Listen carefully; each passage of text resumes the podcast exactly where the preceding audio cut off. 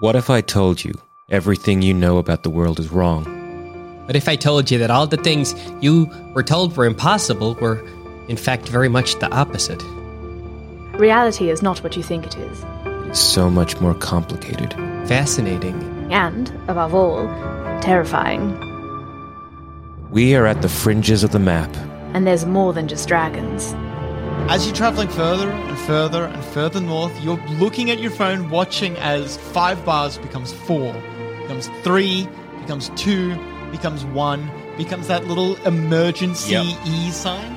About a year ago, a company called Bismarck Oil and Coal collapsed. When it collapsed, several documents became unsealed.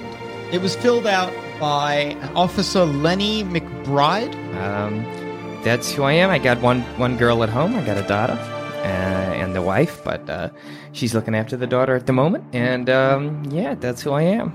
Land land to my friends. You see a big painted sign in very big and bold words, both in English and in French. Warning at all times, please keep your weapon.